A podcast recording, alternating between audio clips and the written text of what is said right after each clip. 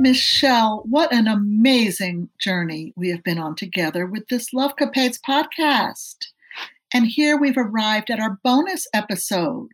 Today we're going to share the best Love Capades quotes, your actual favorite Love Capades, Michelle, and a few wish you could do over moments as well. And then we have an exciting surprise to share with you at the end. So stay with us to find out what that is. You're so right, Sally. This has been a joyride for sure. I've loved bringing my memoir, Love Capades, to life in this exciting new medium. When the youngest son of my best friend, Adam Newport Barra, suggested the idea, I'd never even listened to a podcast. And now I am a huge fan. And to add a little postscript, being able to create this during the pandemic has been so exhilarating and fun. I'm really grateful for it all. Okay, so let's start with the best Love Capades quotes. Okay, so we have a little bit of a list here. I'm just going to read them to you, and some of them we might linger on a bit. Number one, one can never get enough quality kissing. As you all know, I'm a big kissing fan. Number two, Ingrid Bergman once said, A kiss is a lovely trick designed by nature to stop speech when words become superfluous. Number three, a woman gets to choose her man, but only from those who choose her. Michelle, Michelle, wait a minute on that one.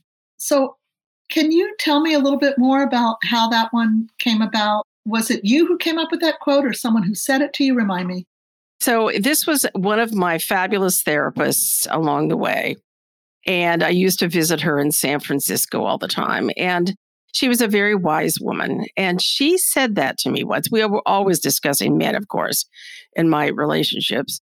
And she said that a woman gets to choose her man, but only from those who choose her. And that stuck indelibly in my mind. And it's been a guiding principle my whole life. I think it's very true. The relationships are better if the man, if he's a little more ardent than you are. So, Michelle, did you follow that rule throughout your love capades? Well, actually, I tried, but I did not when it came to the man I married. I was the more ardent of the two. And in the end, it didn't work. So I think that this principle really is the truism. So, number four, I've always been susceptible to the caveman drag you to their cave approach. For me, there is a powerful allure to men who know what they want and are sure they will get it. That's always worked for me. Number five, after Bobby picked me up, my salon hairdo was so askew, or should I say, a screw. I've always thought that was a funny line. Number six, when the Stanford frat guy Chet came to pick me up, my father said, Be home by midnight, fat girl. That wasn't ouch. I mean, that was your dad who you adored saying that to you. How did that really affected you throughout your life, didn't it? It did. It was just a moment in time where I wanted to evaporate into the ether. He had a whole string of nicknames for me, and he, for some reason, chose the most deflating of all of them at this moment where I was with this Stanford fraternity guy. I mean, it was just horrible. It was just horrible. And I never did circle back and ask him whether it was intentional or just a big mistake. And I'll never know. But it was very hurtful. Something you also said, I'm remembering from this wonderful podcast, is that I'm wondering from his perspective what he was thinking was you were young was he trying to protect you and keep you from wanting to go with this guy? I mean, I'm wondering what was going on in his. I, Sally, I have no idea. I've never been able to figure it out. So it just was a very hurtful moment. It affected me. I've thought of it a million times, and it was not my father's best moment. So let's just leave it at that. Uh, oy vey. Anyway, number seven forgiveness is a salve for one's own soul. Forgiveness, however, is a damned hard quality to master. And as you know, I have a whole episode on that about my brother. Number eight, it makes me smile from the lips on my face all the way down to the ones below. oh dear. Mm. Number nine, the pill had become the gold standard of birth control. Using them made me feel like a woman. And that, of course, refers back to my relationship with the Sicilian doctor, my first birth control pills, which he prescribed. Number 10, an abortion never leaves a woman's psyche. And of course, I had two of them, so I know what it feels like. Number 11, Neapolitan orbs of deliciousness. I just love that one. Tell us a little bit more about where that one came in. Well, as you know, if you've been listening all along to the podcast, food has been an important part of my life. And this particular one refers to the one time I ended up visiting Naples. And of course, I was a student, a young kind of student at the time, so we didn't have any money. Every single meal was a pizza. and let's just face it, Naples has created the most popular food item in the entire world pizza. True. And it's true. I mean, it came from Naples. And so whenever we would order these pizzas, they invariably would come with anchovies on them. so I had to learn very quickly when I ordered my pizzas to say senza pesce. So forget the anchovies. And then just one little fun thing is What's the matter, Michelle? You don't like a little salty thing? not on my pizza, thank you. One thing that's really interesting is that recently CNN has started a fabulous food series which stars Stanley Tucci, the famous actor, and it's called Stanley Tucci Searching for Italy. And he goes to different cities and he investigates the food. And the first one I listened to was in Naples. And of course, he talked about the history of the pizza. It was fascinating. But it also pissed me off because here he is. He's a fine cook himself.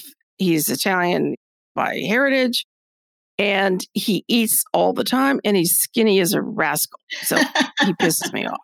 Excuse me. I get it. I get it. yeah. Neapolitan orbs of deliciousness. It's just reminds me of pizza in Naples. It's also just great words. I mean, it really brings you out as a as a word master with your writing and you're telling these stories. I just love it. Oh, thank you. So number 12, where my Italian really got better was between the sheets. I've said that line a million times in my life. And was that the only time? Well, it was important when because I learned my best Italian with Nicola between the sheets. But it also is important in the story because fast forward to my last love capade with Jorge, and I did the same thing for him. I improved his English between the sheets. So I think this is an important quote. Okay, number 13. I was as nervous as a Ferrari driver with a cop on her tail. That's true. I was. And that referred to the night that I first went out with Nicola to dinner in Fiesole, and I was very nervous. So, number 14, the way Nicola whispered Ti voglio bene in my ear made me feel adored and adorable. It makes me cry to think of it. Such a poignant relationship that was. Number 15, heart sickness is like withdrawal from a drug the drug of love. and we've all felt that heart sickness. Oh my God, yes. Number 16, crazy American on a burning roof. that was the time that I was in a fire in Fribourg and was headlines in the Geneva newspapers. Oh my God. I almost lost my life on that one. Number 17, they're ding dongs dancing like Mexican jumping beans. that was the incident in Playa Blanca with the crazy GOs. Oh my God, I'll never forget that one. Number 18, sexual attraction, while wonderful, is not enough to sustain a committed relationship. Sex can be a drug that blinds you from your highest truth. Other things are needed, such as shared values, common life goals, willingness to compromise, and mutual respect, to name a few. In a word, love. The kind in which your own well being isn't more important than that of your beloved. So I would have to say this sort of sums up what I've learned about love. Okay, number 19 on the list. There are two main parts to being a successful couple the passion part and the partnership part. I've observed that it's rare to have both at the same time. Those are the home run marriages. Well, tell me a little bit more about that. I mean, well, I just think this was something that I learned when I was married to Drake. We had the passion part, but we didn't have the partnership part. What I've observed through the years is that it's really rare to have both of those things simultaneously. And those are the marriages that work. Kudos to those people who have both. I haven't found that yet. Yet. Yet. I know that's the operative word, yet. So, number 20, I transformed it into an enchanting home and garden. It was my safe haven, my woman cave, my dream asylum. And this quote refers to the lovely home that I created in Menlo Park, in which I lived for 35 years. And it truly was a beautiful place to be. So I'm very grateful for that. Number 21. Remember to savor such moments fully in real time. For as lovely as they are to recapture later, the recollections come with a tinge of longing and melancholy for things never to be again.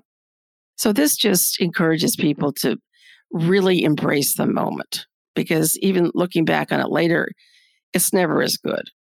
So, number 22, what's clear is that I'm at my most free, probably my most bewitching, when I'm on Italian soil, 9,000 miles from the epicenter of false morality and male disillusionment. So, it's true that when I was in Italy, I was at my happiest. And I think I was just more free in that environment, free to be me. Number 23, Appreciation of women's body types has definite geographical and cultural boundaries. Mine was designed for what is often called the cradle of civilization, not the streamlined taste of North Americans. And oh, isn't that true? So, 24. I was neither prudish by this time nor promiscuous, but led by what intrigued me. And let me just say, I was lucky to be an independent woman at a time where we had birth control, and I could choose to be with the men who intrigued me. And I chose a fair number of them. Number 25 adventure requires risk, and I preferred the thrilling to the predictable. And I think you'd have to admit that's sort of been a byline of my life. Number 26 Nicknames are those little love labels that signal affection. And I came up with that line in reference to Nicola and Michelle. He was Rospo and I was Rospacha. Rospo is toad and Rospacha is naughty little toad. Number 27, I've feared that being solely a baby maker and a pasta maker just wasn't going to be enough for me. That was what I concluded. Marrying an Italian to me would have meant being a baby maker and a pasta maker, and that just wasn't going to do it for me. So, you know, I had opportunities and I considered on many occasions what it would be like to be married to an Italian. But this is what kept me from doing it, I think, that fear. Do you think that that would have been true with Nicola also, who was so in love with you? I don't think I'll ever know the answer to that question because I didn't marry him. And I don't know how he would have treated a wife. I didn't get to find the answer to that question. Number 28, when Xander invited me to have an affair with him, my crotch crimped on the spot. I asked myself if I would get brownie points in heaven, or was I just being a fool to say no? Again, I'll never know the answer to that. Number 29. If I couldn't Scooby Doo, I could sure fantasize about it. So during those love lulls in my life, when I wasn't in an active sexual relationship, I sure fantasized about it a lot. And you know what? I still do. Number 30 is with all relationships, there is something to learn about love. Boy, is that true. Now, is that your kind of summary of looking back at these love capades? Well, as you know, some of the love capades were divine and delicious, and some were really not. And yet, even in those relationships that were fraught or difficult or disappointing, I learned something about love. So I think it's important for all of us to remember that in every relationship, there is something to learn. And I think I did in every relationship. So moving on to number 31, Shlomo said in a letter, quote, You are everything a man looks for in a woman grace, warmth, femininity, sex, button sewing. I mean, that was such a humdinger of a description. I mean, honestly, this was from a very gifted, important man from Israel. and he had a thing for me and he was trying to woo me. And so he described me and then he added the button sewing. Typical. The domestic part had to be there. Anyway, uh, I thought it was funny. So, number 32, this has to do with Michelle's Mrs. Robinson experience. Quote, I can't do this. I'll never be able to look your mother in the face again. I remember it to this day vividly. Oh my God, we were at the moment of getting it completely on, and I just couldn't go through with it. Oh my. Anyway, 33. The heart wants what the heart wants, no matter what the age. So, this again is in reference to my Mrs. Robinson experience with Nick. And, you know, he was two decades younger than I, but it didn't matter. He wanted me, his heart wanted me, and that was that.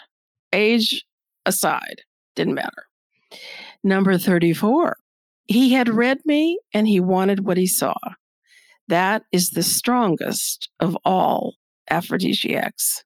It reminds me, Michelle, a little of an earlier quote with the caveman aspect. When they really want you, it's so strong. But I think, tell us a little bit more about the way in which he had read you. Well, this had to do with the banker, Lance, and that was such a powerful attraction. And he got me, and he got all of me, and he wanted it. And that was very compelling.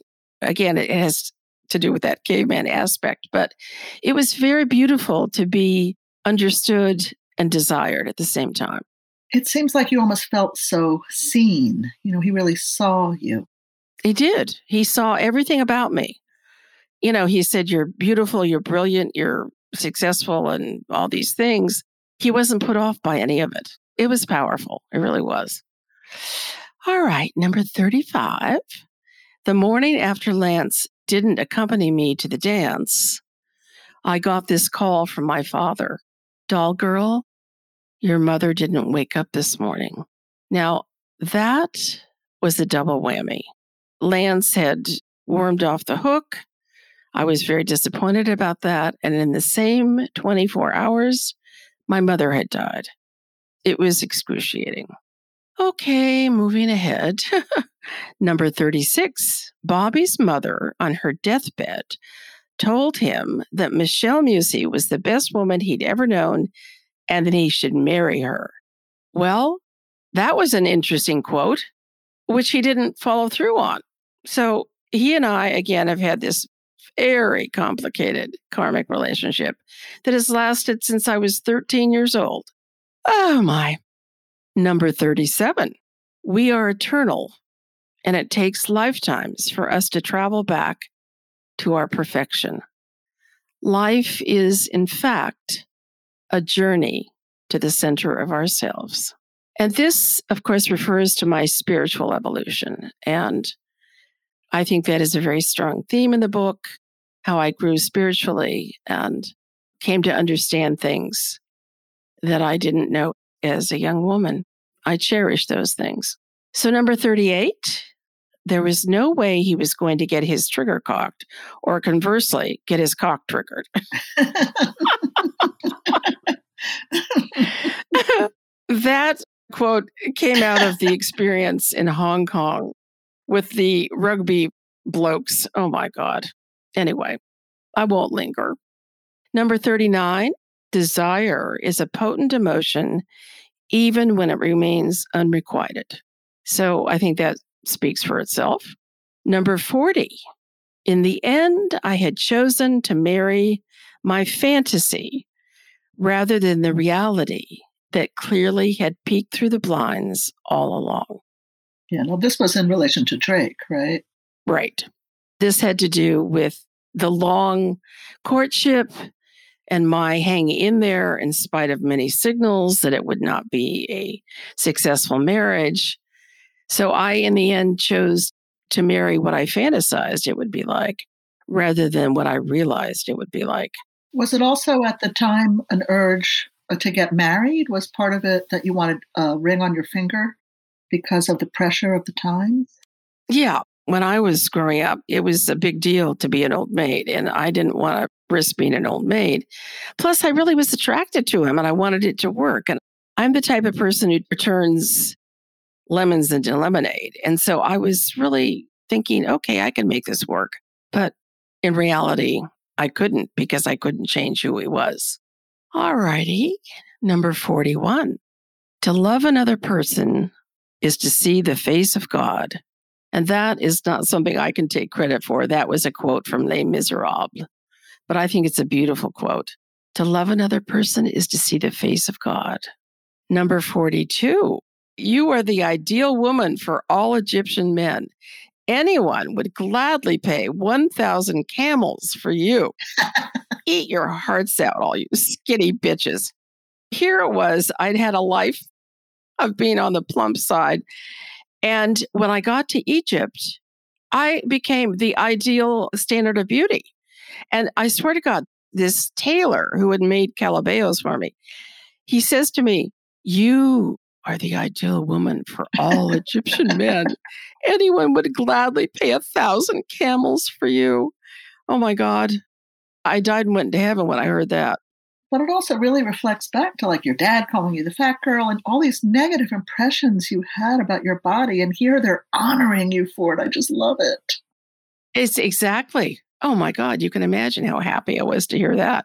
Not that I stayed in Egypt or anything, but it was lovely to know that in some parts of the world, my body type was revered. Okay, number 43. A real love story never ends.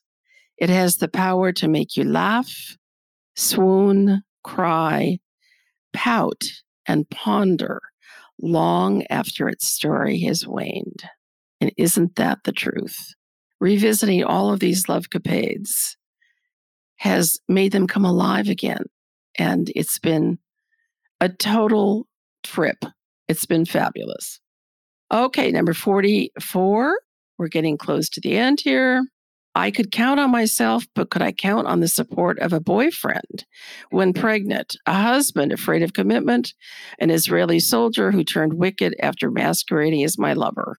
Huh, no, I couldn't count on any of them. Number 45, in reaction to Yossi and the orgy scene, I was in a shell shock state, doing whatever I could to block out the nightmare of the devil versus the diva. And we all remember what a dramatic story that was. Number 46, perhaps Presbyterians don't have as much guilt baked into their theology as their Catholic cousins, but the same Ten Commandments scream just as loudly. That referred to Lance, the banker, who was also very Catholic, went to Notre Dame. 47. Why don't you let me do that? I remember that. that is a classic. That line started my love affair with the fairy tale gardener. Why don't you let me do that? I'll never forget it. 48. It is so important to trust the wisdom of your psyche. And I've learned that lesson over and over and over. Listen to what your inner knowing is telling you and act on it. You get in trouble if you don't. Number 49, let us be grateful to people who make us happy. They are the charming gardeners who make our souls blossom. So beautiful.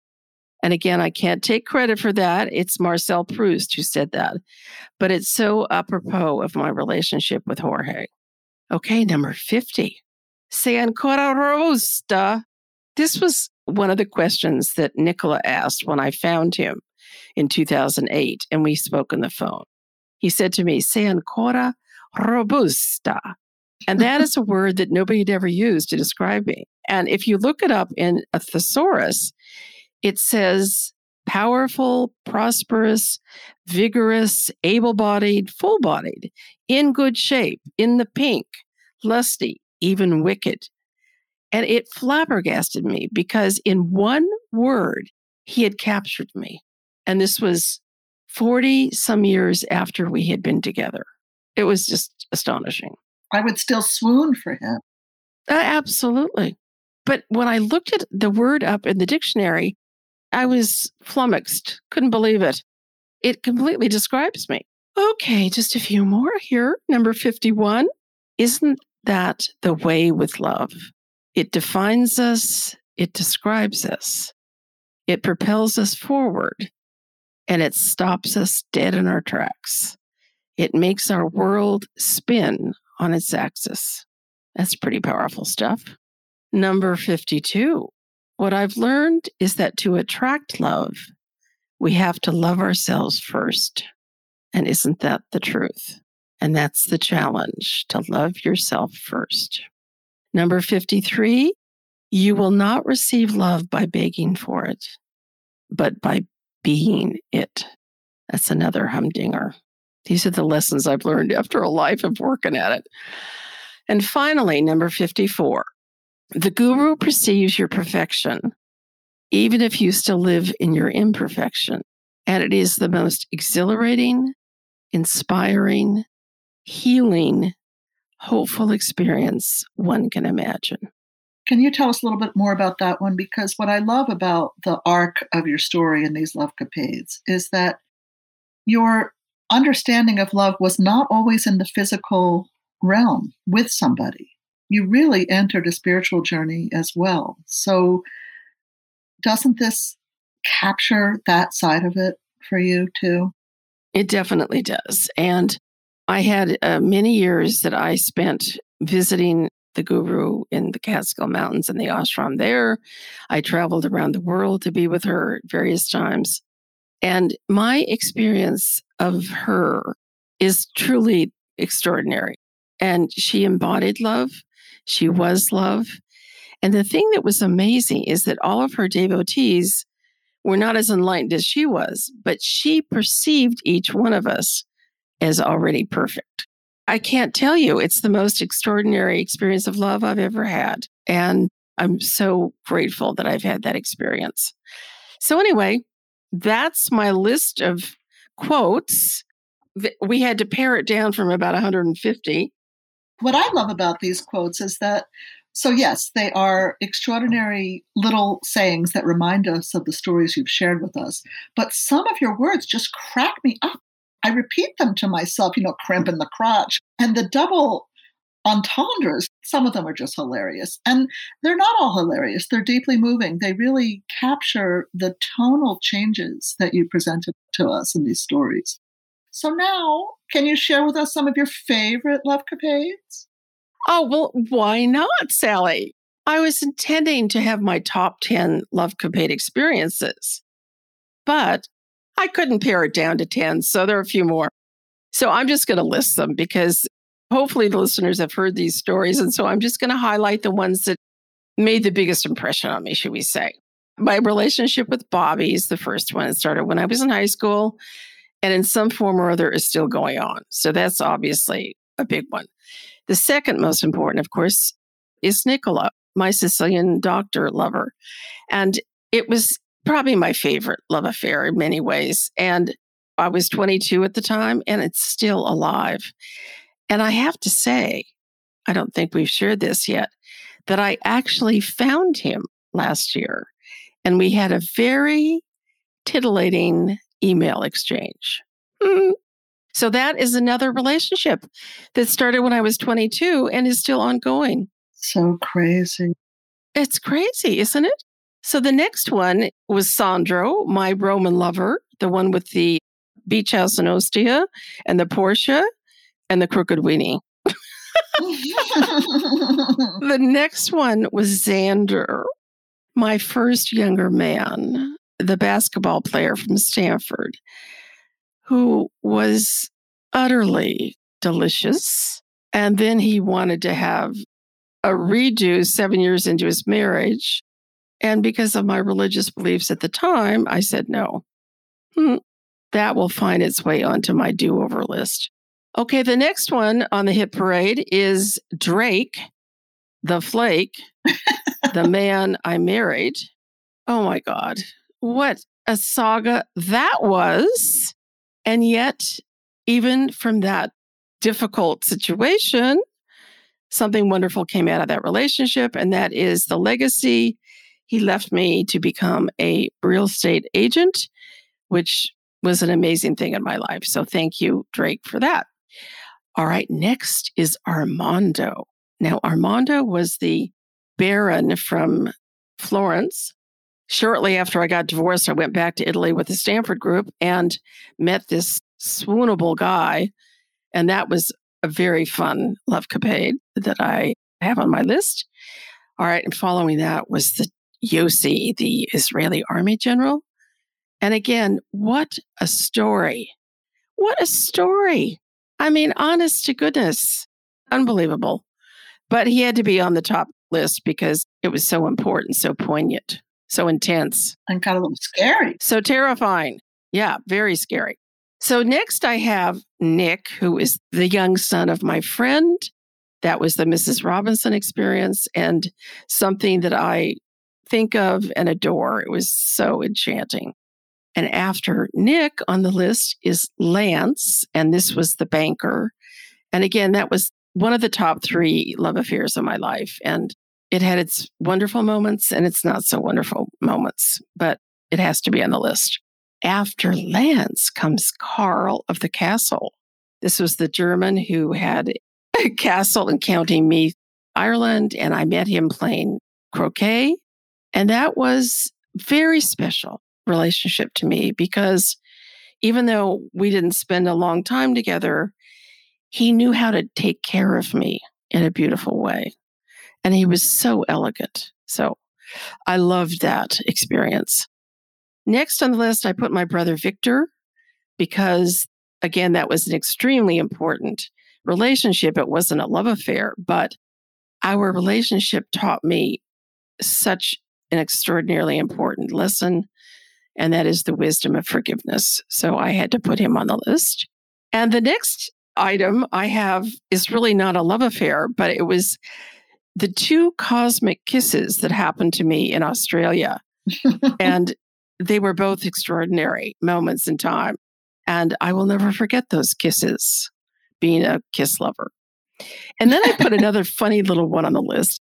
That was the German race driver that I met I actually didn't meet him, but I saw him across the restaurant in Milan and I boldly sent a little card over as I left the restaurant and he called me. I've always thought that was so delicious, so delicious, even though I never met him. Okay, and then the next one on my list, of course, is my beloved Guru Mai, Chidvilasananda. That relationship has got to be up there at the very top. Again, not a physical love affair, but a spiritual love affair.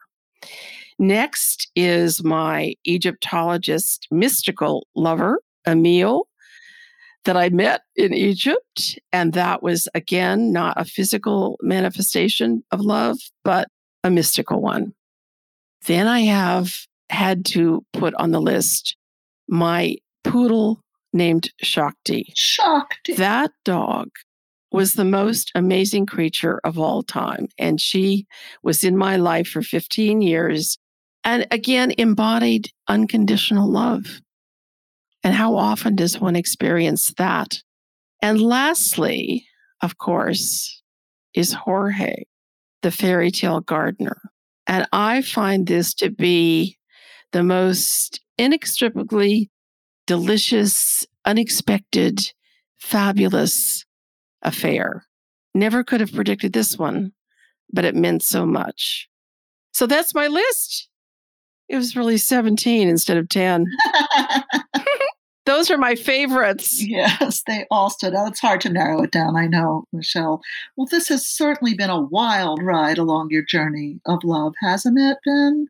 So, Michele, I'm just wondering though, do you have any regrets along the love trail? Any regrets at all?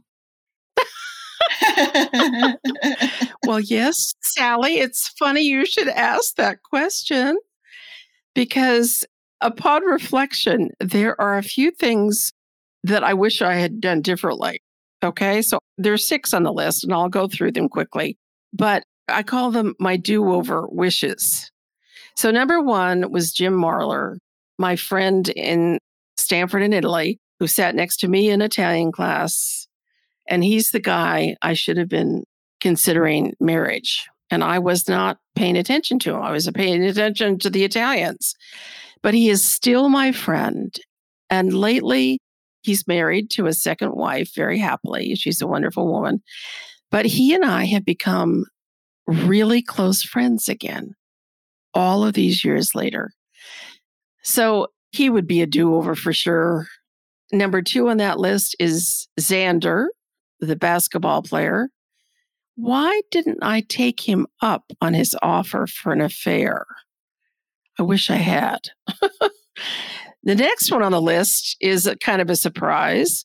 And that was the time that I was having this ping pong civil war with the Biafran prince at Bechtel International Center at Stanford. He wanted to sleep with me, and I wasn't having any of it. And when I think back on it, I wasn't enlightened enough to take him up on it, but I wish I had. Next on the list is Armando Duran.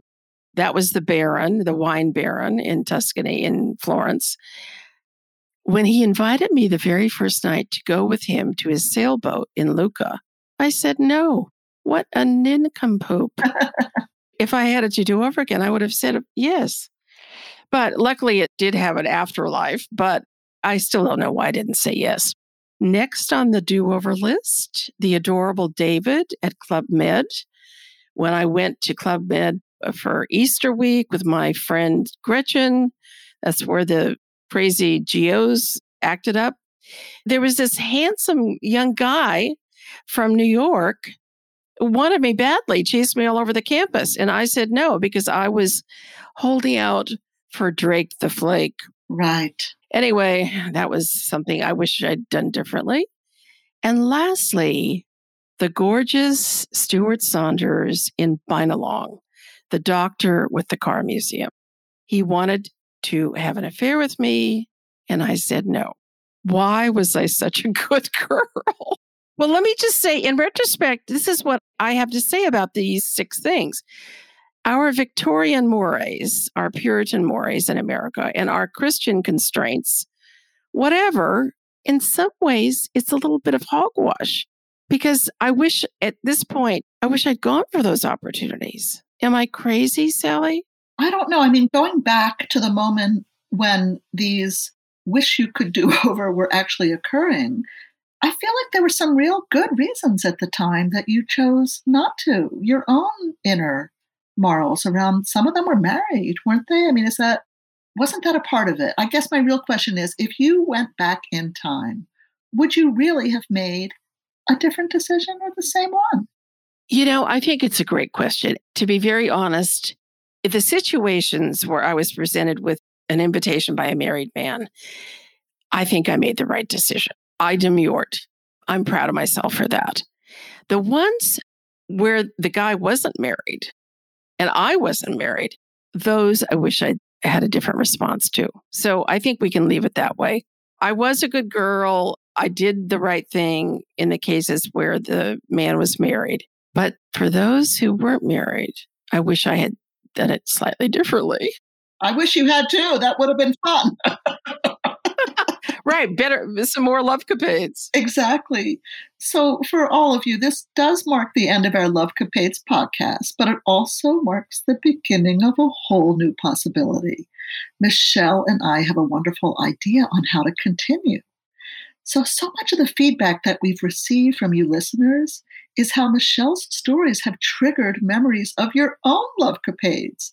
My own sister, who is 10 years older than me, so never really told me any of her love stories, she listened to this and she shared with her friends who are also her age. And she came back with some stories to me that I had never heard. It makes me almost embarrassed that my sister told me them, but this freed her to tell these stories and it's freeing her prudish friends as well. So, wouldn't you just love to come on air and share your own stories? Doesn't that sound intriguing? Well, and Sally, your sister is a sex therapist of all things, and she wants to share a story. She is. I forgot to mention. I forgot to mention that's. I know. I loved that part of it. So I hope that our listeners are intrigued and that their interest is piqued in sharing their own Love Capade stories with us on a future possible podcast. So let us know, listeners, if you're interested in sharing your story with us by emailing me at michele at lovecapades.com. And that is spelled M I C H E L E at L O V E C A P A D E S dot com. And we really hope you will join us for this next phase of the podcast. So let us know. Email me. So it's just a little goodbye for now, but hopefully not forever. Remember, love is in the air. Love is in the air. Thank you, listeners. It's been a joyful ride, and I hope it continues. Be well, and bye for now. Bye for now. But it's been such a wonderful honor, Michele, for me to work with you on this. And I also want to thank our producers at Studio Pod Media, Julian and TJ. You've been wonderful. And Michele, it's been so much fun. I know, Sally. It's been the experience of a lifetime, I have to say, sharing my stories in the memoir and the podcast and doing it with you. You've been a fabulous co conspirator. so maybe there's more in the future. Who knows? Stay tuned. Stay tuned. And bye for now. Bye for now.